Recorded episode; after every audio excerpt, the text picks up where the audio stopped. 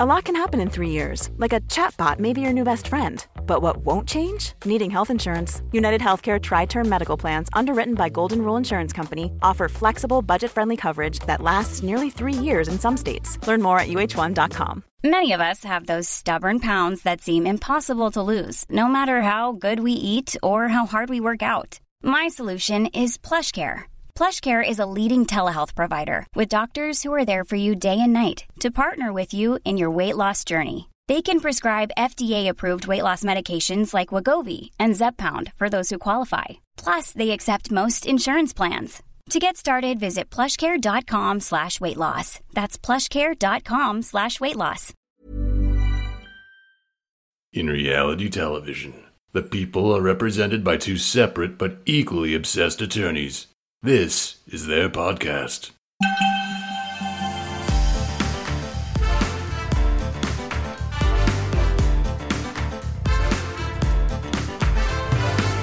Hi, I'm Ceci, And I'm Angela. and this is the Bravo Docket. Welcome back to our Girardi two part episode. So, we just finished the episode discussing how we got to where we are today.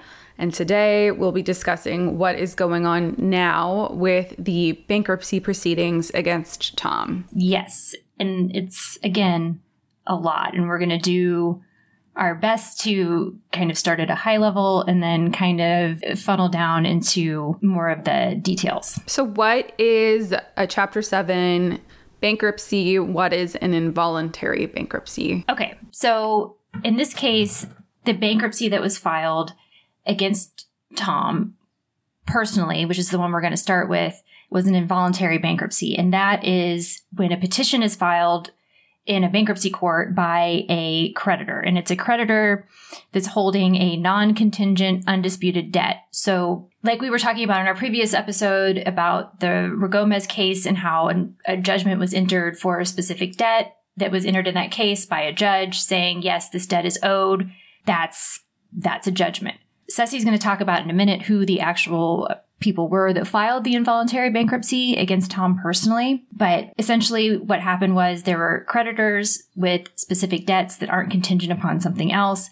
They filed that in the bankruptcy court saying, we need the bankruptcy court to kind of take over. So it's basically like, almost like going to mom and dad and saying, Mom, you know, Johnny isn't paying me. And then mom, who has, who could take control over your brother's accounts, can just say, okay, what's going on here? John, Johnny, tell me exactly where all of the, why you haven't paid your brother and how much money you have because you definitely owe him this money. So it's almost like going to mom and dad and being like, hey, this isn't, I'm not being paid. Make him pay me. And yeah, it's like, it's filed Yeah. just like the way you would file a normal lawsuit and you have to prove that you do have the debt and that you can do it. But there were there's two going on here. And I think we could talk about both of them at a high level because they both are similar. It's one against Tom personally, and then one against Girardi Keese, which was his law firm. Yes. So Girardi Keese, that law firm um, was apparently a partnership, but Tom had all the controlling.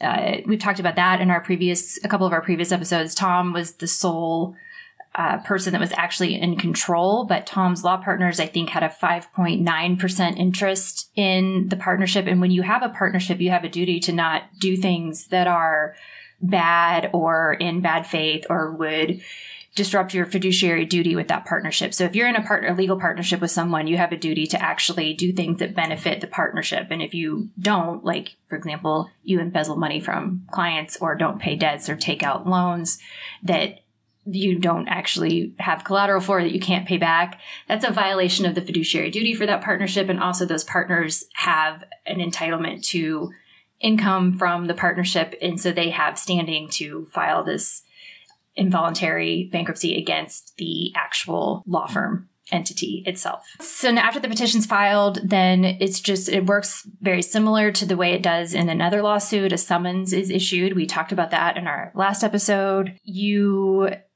have the choice as a petitioning creditor, you have the choice of placing the debtor in liquidation. That's chapter seven or in reorganization. That's chapter 11.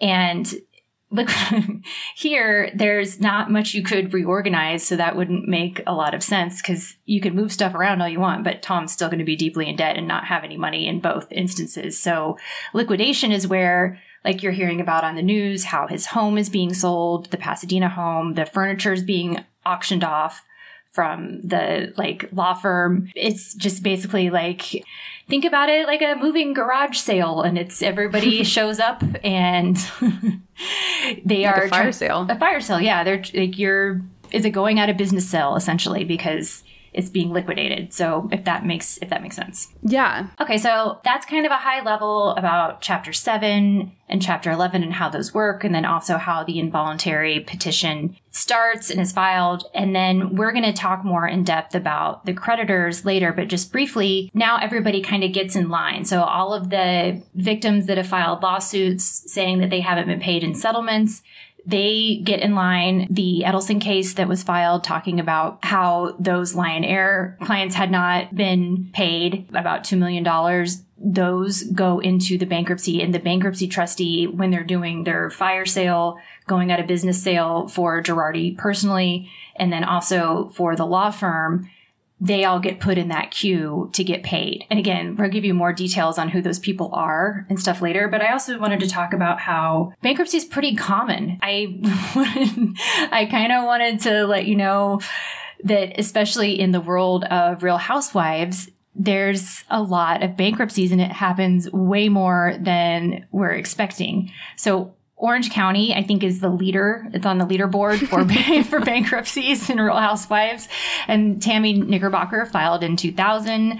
Alexis and Jim Bellino filed in 2010. Well, Jim Bellino filed Chapter 11, which we explained is a re- reorganization for his company, Global Marine. Tamara and Simon Barney, they had another 2010 bankruptcy. And we all know about the financial crisis that happened in 2008, so that could have a lot to do with that. I don't know if I'm going to say her name right. Peggy Tanous? Tanos? Tanos? Uh, she was a one seasoner, so I don't really remember. She had a 2013 bankruptcy. Then in New York, moving on to New York, we are going to do an in-depth episode on Sonja Morgan, which by the way, we're huge Sonja fans and we love her. And our girl Sonja has had some legal problems, but she ended up filing for bankruptcy from the fallout from the business deal gone wrong. And hers was a chapter 11, so it was not a going out of business sale, but it was the uh, business deal gone bad on the movie she was trying to produce starring John Travolta called Fast Flash to Bang Time, which almost sounds inappropriate, but yeah. then going on to Beverly Hills, that's the runner up for the most bankruptcies. Taylor and Russell Armstrong. We will talk about this more when we get to the special counsel that was appointed with Erika's issues in the bankruptcies. But in 2005, there was a bankruptcy they filed. Then in 2011, they were sued for $1.5 million over claims of Russell's company misappropriated funds. And Ronald Richards who's the special counsel now investigating Erika in the bankruptcy, in the law firm bankruptcy, he was the one that represented Russell in the divorce and then also in the $1.5 million lawsuit against Russell. And I just want to read this quote right now and keep this in mind when we talk about it later. In the article that I'm going to post on our website, Ronald Richards said, When people want to be famous, it's worse than getting a junkie off of heroin. So, yeah. Now we have uh, Dorot. Dorit, why is wrong with me? I'm turning into. Why do I turn into Ramona after a certain time of day? Um, Dorit and PK. You know that Ramona re- pronounced Dorit's name wrong. You know she would never get that right. Dorit. she'd be worse than Kathy Hilton, probably. So PK filed in England. And then now we've got Tom and Erika, um, Potomac, Robin, and her ex husband Juan Dixon filed for bankruptcy. Then in New Jersey, no surprise, Danielle Staub filed for bankruptcy. We might do an episode about Danielle at some point. Danielle is actually able to get out of some pretty hefty bills. She owed $100,000 to her ex, Stephen Zaleski, who sued her for defamation. Teresa and Joe, so much to talk about there. Saving that for our Teresa and Joe episode. And then Jacqueline and Chris Laurita in Jersey. They got involved in a bankruptcy and it led to a $7.8 million lawsuit. We're going to have to do a whole episode about that. And then in Atlanta, Lisa Wu and Ed Hartwell. I really liked them on the Real Houses of Atlanta, but they ended up leaving the show, filing for divorce, and then also uh, filing for bankruptcy. So that's a lot of That's a ton. Real Housewives. I tried to go through it pretty quick, but it's pretty, it's pretty common. That's so much. It's so much. anyway, back to Beverly Hills and back to the bankruptcies that we are talking about now. Yeah, so actually, the personal and the law firm bankruptcies were brought by the same petitioners or the same creditors. So it was Jill O'Callahan, Robert Keese, John Alvacian, Erica Saldana, Virginia Antonio, and Kimberly Archie. Jill O'Callahan and Robert Keese. Jill O'Callahan is filing on behalf of her late husband, who, along with Robert Keese, were part of the partnership um, of the law firm. So they together owned a 5.9% share in the law firm. They're separately actually suing Tom for their interest in the firm because he got the law firm into $7 million debt without their knowledge. John Albassian, who's another one of the people who brought the bankruptcy, served as co counsel with Girardi Keese lawyers. So that's why he's filing. And then Erica, Virginia, and Kimberly Archie, who Kimberly Archie was on the documentary on Hulu, they were former clients of Tom Girardi. So they filed both the personal bankruptcy against Tom and the law firm bankruptcy against Tom. But they're two different trustees. It's two different judges in both cases. I thought it would be kind of interesting to talk about some notable filings, starting with first the pan- personal bankruptcy. The bankruptcy. Ah, First, with the personal bankruptcy, some notable filings. So, in both bankruptcies, Tom had to file a summary of assets and liabilities. I only looked at the personal bankruptcy one. I assume the law firm bankruptcy one is similar. Included in the summary of assets and liabilities is that Tom issued a $51 million loan to Girardi Keese for some reason. There are 77 unsecured claims by creditors. And as Angela mentioned earlier, those priority unsecured claims are paid back first. Amongst those creditors at a high level, it's the Wilshire Country Club, a bunch of other country clubs. There are utility companies like his water company, gas, electricity, golf clubs. There are some individuals Veritext, the court reporting company, filed is one of the creditors. They're the ones who like transcribe hearings. Erika Girardi is listed as a creditor. There are other law firms. Wells Fargo is on there, and Wells Fargo also separately sued Tom Girardi and his firm for failing to make monthly payments on office equipment. I just thought that was interesting to note maybe why Wells Fargo is in there. And he owes more than $882,000 in office equipment payments. But on behalf of Sonja Morgan, I would like to ask if JP Morgan is on there. Is is, is are they a creditor? I didn't see JP Morgan. Okay, I Sonja, you're go back safe. And look. Sonja, you're safe. I should look. At it. I mean, who knows? It seems like the whole world is on here. So, but I think, and you can correct me if I'm wrong, but kind of creditors can add claims as the bankruptcy proceeds because Ruigomez wasn't one of the initial like filers of the bankruptcy petition. I mean, you definitely want to get your claim in as soon as possible. And I do think that there is a certain point where there's a cutoff where you can't be added, but it's it's you want to get in there as soon as you can. Yeah, and then so you mentioned Ruigomez. They are one of the families that or claims or creditors that has been given priority, and they actually already entered into a settlement with trustee who stated that 80% of the assets recovered from Tom's estate will go to the Ruigomez family. And they had a claim of nearly $12 million, and I believe that they'll be getting it all back or 80% of whatever is obtained from Tom's estate. Right. So how much like that Which is great. I think they're saying like the house is gonna is on the market for like 11 million and they thought it was overpriced, but it's like who knows with real estate these days, you know? Who knows? I know. And like what else does Tom have like Well, I saw in there that they owe money to trainers in Ocala and that he owns part of a racehorse. So Oh yeah, the horses. yeah. I thought you would want to talk about that. I mean just that. I was like, okay, so you're literally had to buy everything.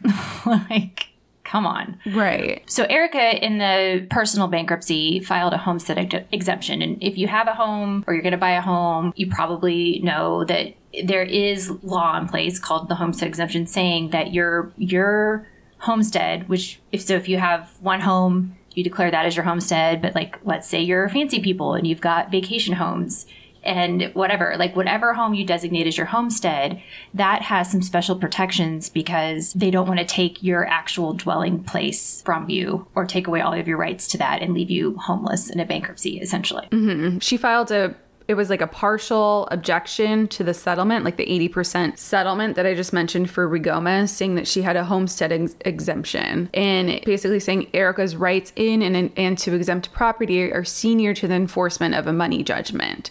And that's just kind of like pointing out the order of operations that these things should go in. Yeah. Basically, that Erika's homestead exemption should be considered before the payout to Ruigomez. And I think, like, morally, it seems ridiculous. Just let them have their money. Like, stop preventing them from getting their money. But it is, it is the legal order of operations. So, I mean, her attorney, that is the, I mean, when you're representing someone, that's the right thing to do is to file mm-hmm. and say that homestead objection, like it's there. Like that's not, yeah. there's nothing untoward about that. And then another notable filing is that the trustee in the personal bankruptcy hired a law firm to investigate erika's assets to see if she's in possession of any assets that should be the creditors. In the application to hire the law firm as special counsel, the trustee noted that he had been informed by erika that she does not have any community property in, in possession except for certain household items, and that what she does have were alleged gifts from the debtor, aka Tom, which she claims are her separate property. So the trustee requires special counsel to seek recovery of estate assets from Erika or third party transferees of Erika. And this is what I've been calling the gift defense. She's saying, I don't have anything. I only have some household items, which I'm assuming are the couches she stole from Tom. I was like, did you really just say stole on camp? Did you? Like, you said stole. Yeah, like, ma'am. And then she's saying everything else was a gift from Tom. And we've received many questions about this. Is that a legit defense? Can she just be like, oh no, everything I got was just a gift? It doesn't belong to any of the creditors. It's not part of a community property. what? yeah. So so here's how this just basically works out in California. And honestly, reading the rule to me, it's kind of common sense. So the gift defense is like, okay, let's say that Ceci and her boyfriend get married. They live in California and he gives her on their two year anniversary, he gives her a pair of sapphire earrings or something. Okay. That would be a gift. That that's something that is for Ceci. And unless, unless the earrings were like so fancy and so expensive and within the bounds of like how much Ceci and her husband make, it's like this is an exorbitant amount. So it just, like the, the court looks at the entire circumstances of a couple's income. And if there's a purchase or an asset that is massive compared to the rest of the assets that the couple has, then they're going to say that's not a gift. There's no way that's a gift. That's community property. It makes a lot of sense. Mm-hmm. So watching The Real Housewives of Beverly Hills, and they even flash back to this, I think, in the recent episode where, and I think also in the documentary where Eric has given that painting, the Chagall, and Erika talks about how these paintings sometimes go for over a million dollars. Now, reading the rule, I would say if Tom and Erika hadn't been embezzling funds and instead had, and again, this is allegedly, and I'm not saying Erika knew anything about it. I'm being whatever. But like, let's say that they, there was no evidence that they had done any of that. And instead they had been upstanding citizens and Tom had invested all of the money wisely in they actually had all of the money that they should have from all of the stuff that Tom has done over the years. Then because their actual assets would be so great, the fact that he gave her a 1 million dollar painting wouldn't be a big deal because they'd have so many millions of dollars. Now, the fact that Tom is deeply, deeply, deeply in debt, both personally and through his business, is like when he gave her that painting, he didn't have any money. That's community property. That's not a gift. It's going to go in the fire sale liquidation, I would say, because that's just, that's just how it works. Yeah, no, that totally makes sense. So it doesn't matter whether or not if it, it was a gift, if you got it from ill-gotten money, right? right? Like it just well, the, yeah. So like also yeah. it's it like so that rule exists doubly for I would say that determination would exist doubly for Tom and Erika's situation because one, the money that they did have or that he was using or however he got that painting was not from sources that should have been used to buy the painting. So then it's it's not a gift because it shouldn't have been purchased in the first place. And then two, because like they were deeply in debt, even if he did somehow buy it with his own money at that point, then when you look at like how they were actually financially positioned, it's community property because there they were there wasn't money like to freely be giving gifts in reality. Even if Tom had lost all of his money just without doing anything nefarious, the fact that they were deeply in debt when he gave her that painting would mean that it's community property. So that's not a good mm it's it's not that's not I wouldn't say that's a good defense in this situation. No. I also read that if a trustee thinks that the pers- purpose of the high value pre petition gift was to get rid of assets, the trustee can go after the recipient of the gift, aka Erika, to get that value back Yes. for the creditors. Yes. So, like, if it was a fraudulent transfer for the purpose of getting the money out, then they I can think go after this it. has happened a lot in California. There's a lot of very wealthy people there. There's a lot of high profile divorces. There's, you know, I mean, I don't, the movie industry is there. And so the California actually has the Fraudulent Transfers Act, which is a specific law that forbids these types of behaviors.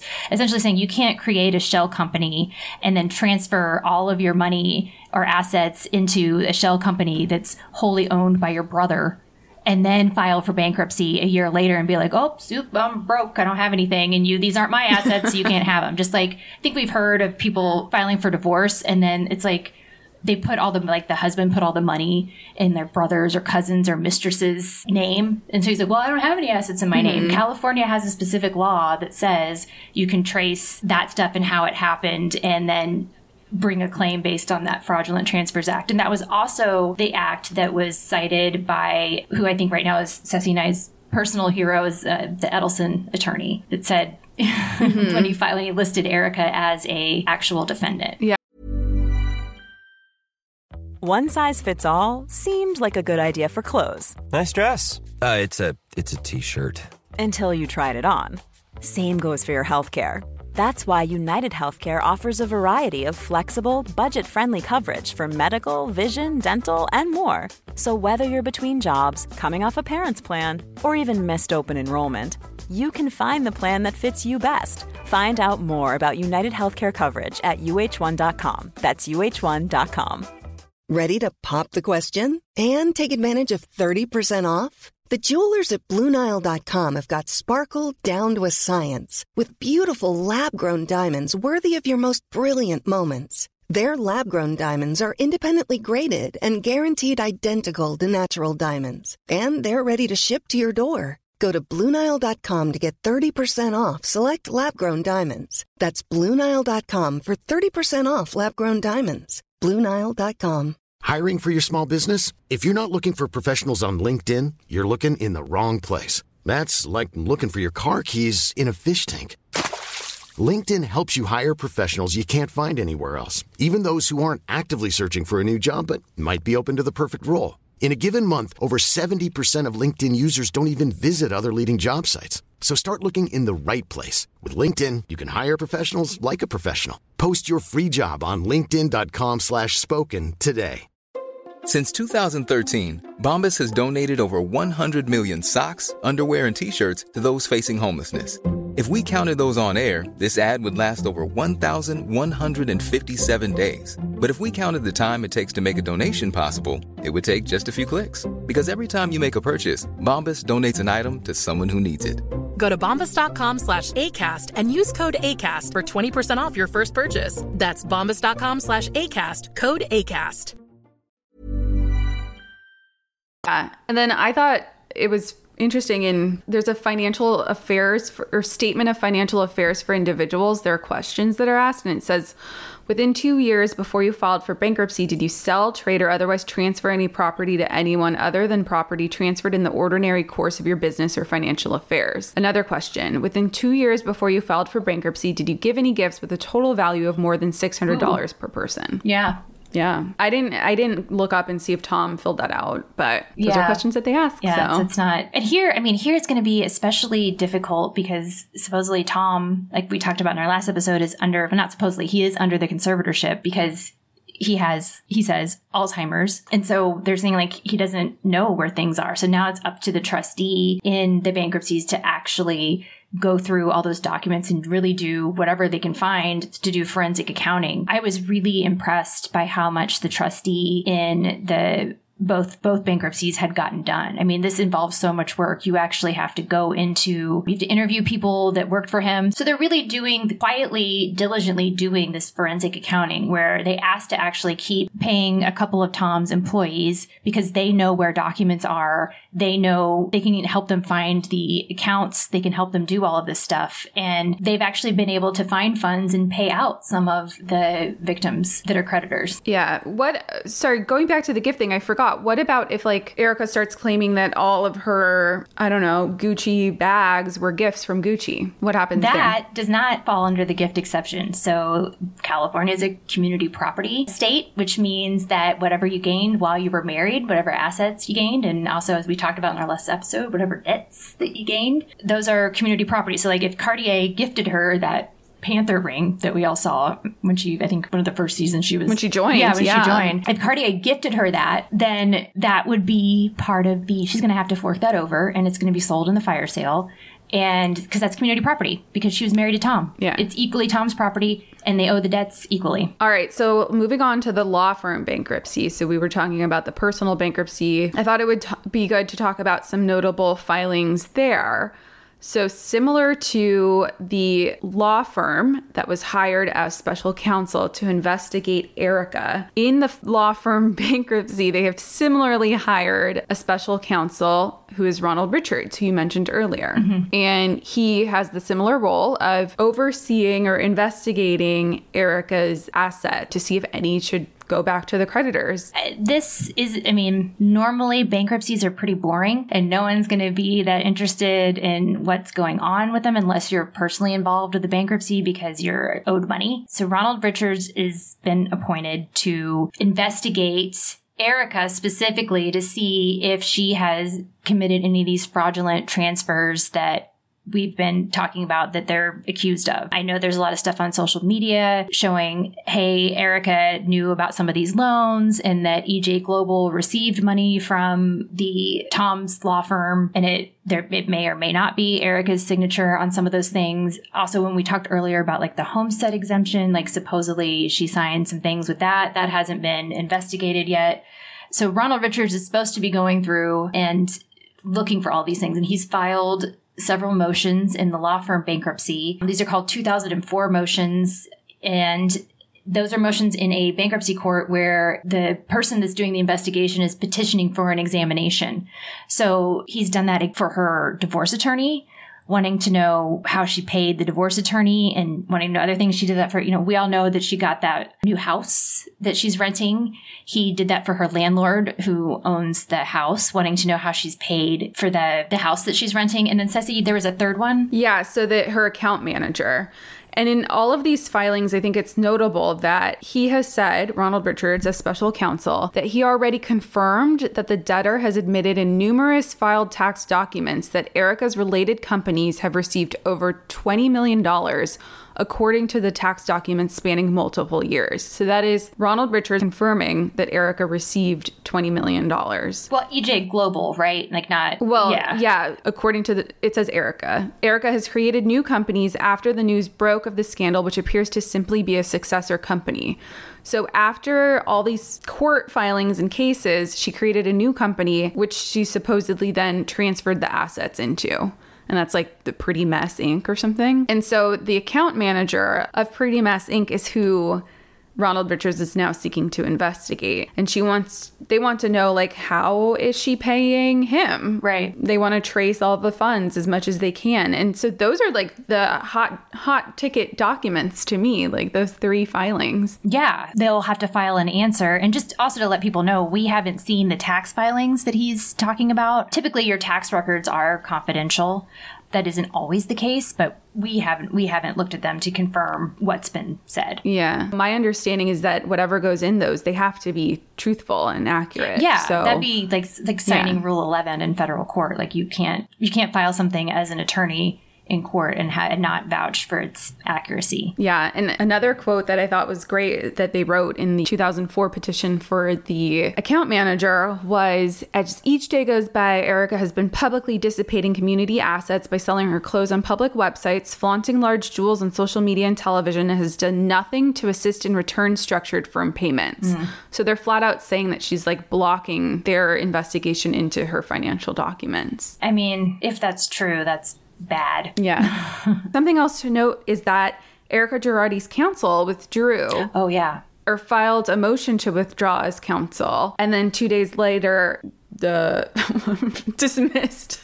They withdrew. couldn't. I was gonna say dissolved, Uh, they filed a yeah. motion to withdraw, and then they withdrew the motion that they. but it was also called dis- dismissal Yeah. slash withdrawal. Yeah. So yeah, I was gonna say dissolved. That's not right. um, yeah. So then two days later, they X'd it out. And Richards, Ronald Richards, in one of those 2004 filings, claims that the reason that they withdrew his counsel initially is because Richards claims that he gave them irrefutable evidence that included a notarized form signed by Erika and other irrefutable evidence, including a court order that Erika had received improper funds from Girardi Keese. He claims that that is the reason why Erika's counsel filed the mo- motion to withdraw as her counsel. I so all Ronald Richards can do is speculate because he is not. We did a post on this on our Instagram, but kind of explaining briefly attorney-client privilege. But this is Richards speculating because he's not Erika's attorney. He wasn't part of those conversations. He's saying, "Here's the timeline of what I did," and that, in his opinion, is irrefutable evidence. But he's those. We don't know why her attorneys withdrew and then withdrew their withdrawal.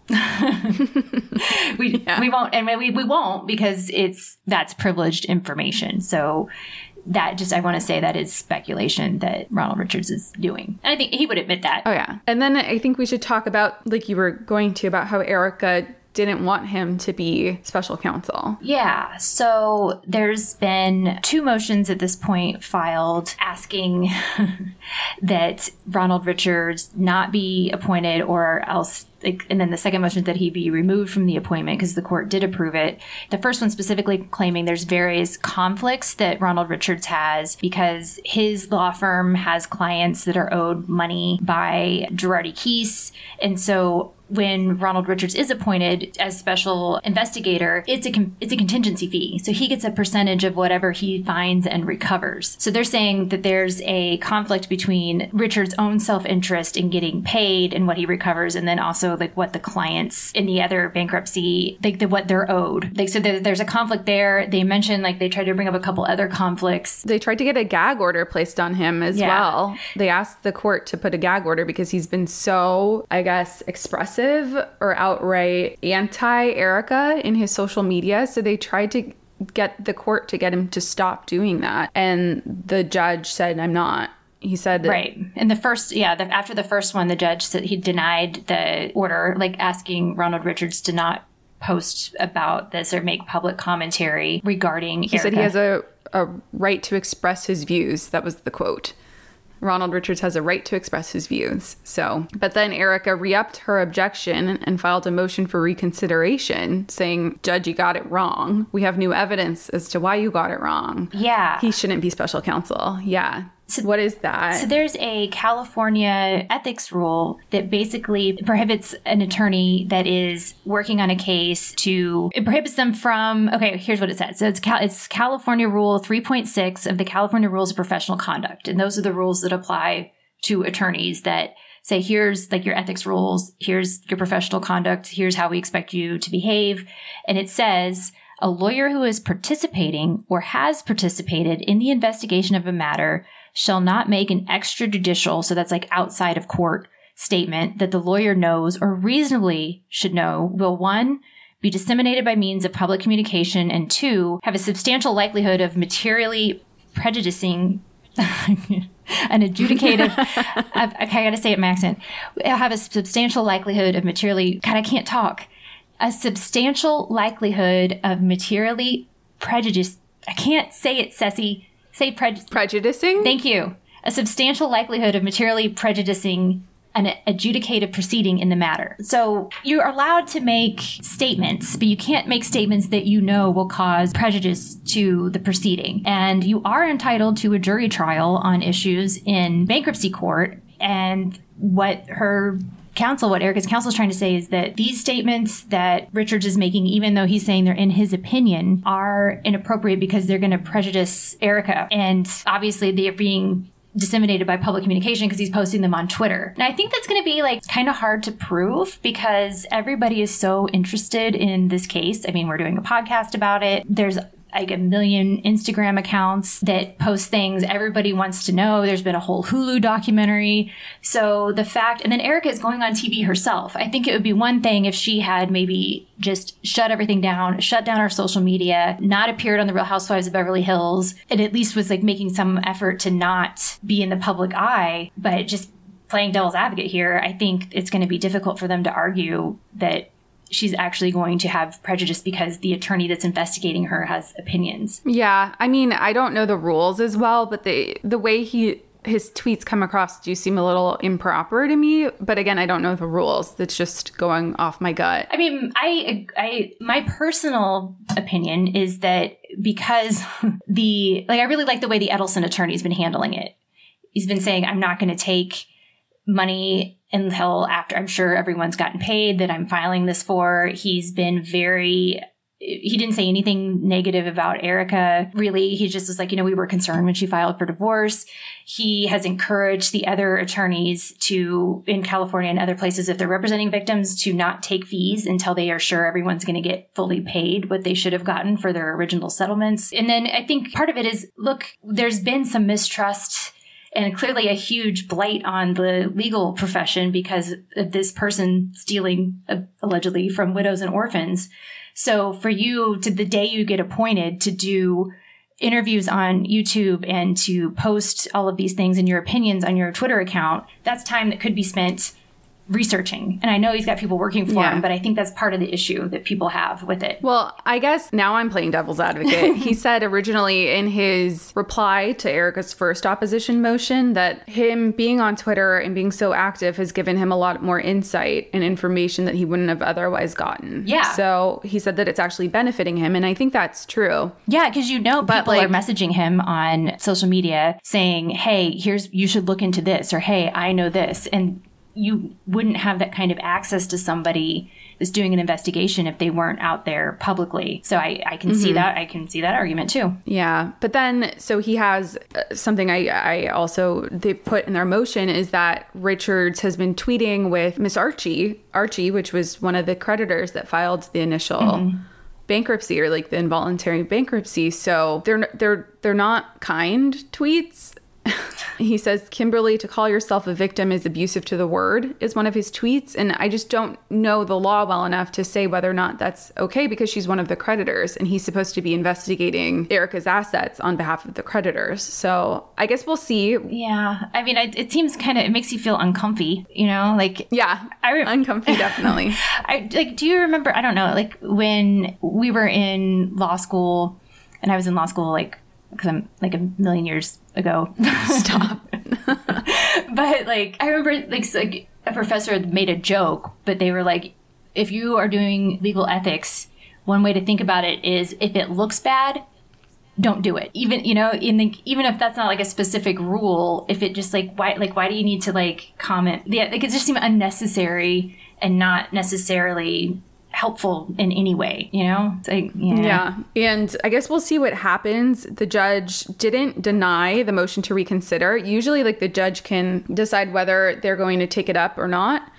The judge said that he is going to take it up and that Ronald can file a motion in response and then that they'll have a hearing on it. So that's the where we stand with that. I guess we'll see what happens. But I will say that Ronald Richards has been really taking his role seriously from what I can tell with all those 2004 motions. Yeah. So I mean, yeah, he's definitely making efforts to say we're going to figure out. I mean, but he also does make some kind of threatening comments in these in these 2004 motions. Like, I want to. Oh, okay. Moreover, so this is a quote. Moreover, to further hide assets, she has created a successor company using the same CPA and management company. They will be the next targets of the 2004 mor- motion shortly. It's it's pretty unusual to actually like refer to someone as a target in a pleading. I mean, it, does, it just doesn't Mhm. have um, like the right connotations, you know. Like, But he did it. I mean, he filed those like a couple days later. it was not an idle threat, that's for sure. But I guess we will see what happens with. I mean, this will be ongoing. Both of the bank bankruptcies, the personal Girardi bankruptcy and the law firm bankruptcy, will be ongoing. And that's where our attention is now because the other cases are stayed. So I guess we'll see what happens. We'll see what happens with Ronald Richards. We'll see what else is filed in the bankruptcies. We'll see. I guess we won't see the documents that anyone produces unless someone attaches it to something, but we'll see. We'll try and pull as much as we can. Yeah. and Follow One thing. I wanted to mention briefly because I am just incredibly interested to see how this is going to play out. Erika hasn't given, as far as we know, a deposition or done any sworn testimony under oath where she's could possibly in some way either perjure herself or whatever. She hasn't done any of that. And because there's all of these allegations that things, I mean, Ronald Richards is making outright allegations saying that, yes, this stuff has been stolen, has been misappropriated. And these things could be, if they are true, federal crimes. So she would have the Fifth Amendment right to not incriminate herself. And in the United States of America, we have that right, even if there's no criminal charges that have been filed. And even if what's going on right now, which is all civil right now, even if it's in a civil case. So if she's called to give a deposition in a civil case, she could claim the Fifth Amendment and not answer if she believes that her answer could incriminate her in a criminal proceeding. But the way that works is you have to you have to say you can't just say show up for your deposition and say it once. You have to say it to every single question that gets asked. So if, I mean, one example of this is like the Salahis from like the one season of the Real Housewives of DC when they like snuck into that federal mm-hmm. building and the White House. Yeah, the, yeah, they snuck into the White House, the federal building. You mm-hmm. know that White one House. that one big building where like the president is. Like when they when they the- yeah, I know. Okay. I'm smart, I swear. When they, they snuck into the White House and then they got called to, to give congressional testimony, they, to every single answer, they said, I, I assert my, on the advice of counsel, I assert my Fifth Amendment privilege to not incriminate myself. And they said that, I think, like 120, 75 times. So I don't know. Like, we may, I mean, it's going to be really frustrating for everybody, but we may not hear Yeah. Erika testify. Yeah, so we'll see what happens. But that's the end of our Girardi update until until we get more filings. which will be very soon. We're trying to keep up, you mm-hmm. guys. I know. so, in the meantime, follow us on Instagram. We also have a Twitter account and share us with your friends because we're really enjoying making this for you guys. Yeah. All right, thank you. Bye.